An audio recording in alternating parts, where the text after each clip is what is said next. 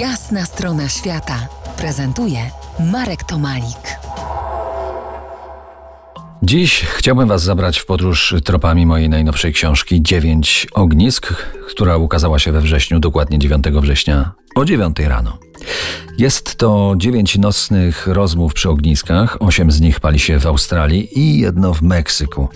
Sam je rozpalam i zapraszam do niego dobrze mi znanych ludzi, których w czasie podróży poznałem. Z kilkoma z nich odbyłem wiele wyczerpujących wypraw, na lata zostaliśmy bliskimi sobie ludźmi. Ale pomimo tych wyjaśnień, które musiałem uczynić, nie jest to książka drogi sensu stricte.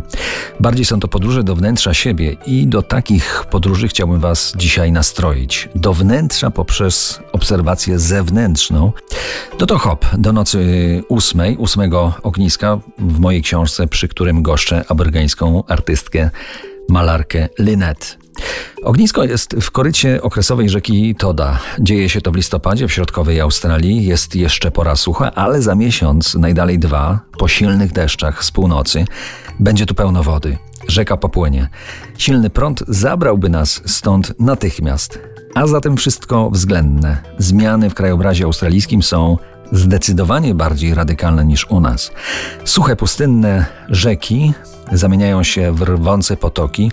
W północnej Australii niemal zawsze te potoki są z krokodylami, ale jesteśmy przy tym ognisku z Lynet w Australii Środkowej, jakieś 30 km od miasteczka Alice Springs, które jest niejako stolicą sztuki aborygeńskiej. Na orbicie liczącej nawet kilkaset kilometrów od Alice Springs funkcjonują wioski aborygeńskie, gdzie tradycja malarstwa rdzennych Australijczyków jest dziś najbardziej żywa.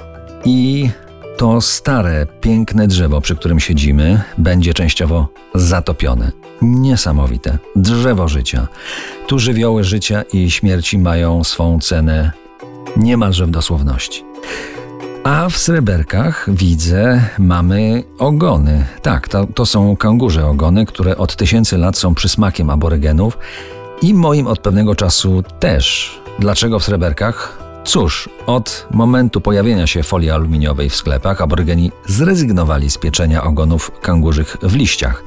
Ogony kupuje się dziś w sklepach, głównie tych, do których zaglądają aborygeni, bo nigdy nie natknąłem się na te właśnie ogony w spożywczych sieciówkach w dużych miastach.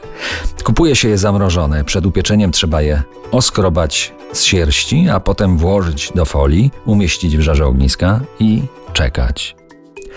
Jak smakują, opowiem za kilkanaście minut w nadziei, że zostaniecie przy tym ognisku jednak z nami. To jest jasna strona świata w RMS Classic.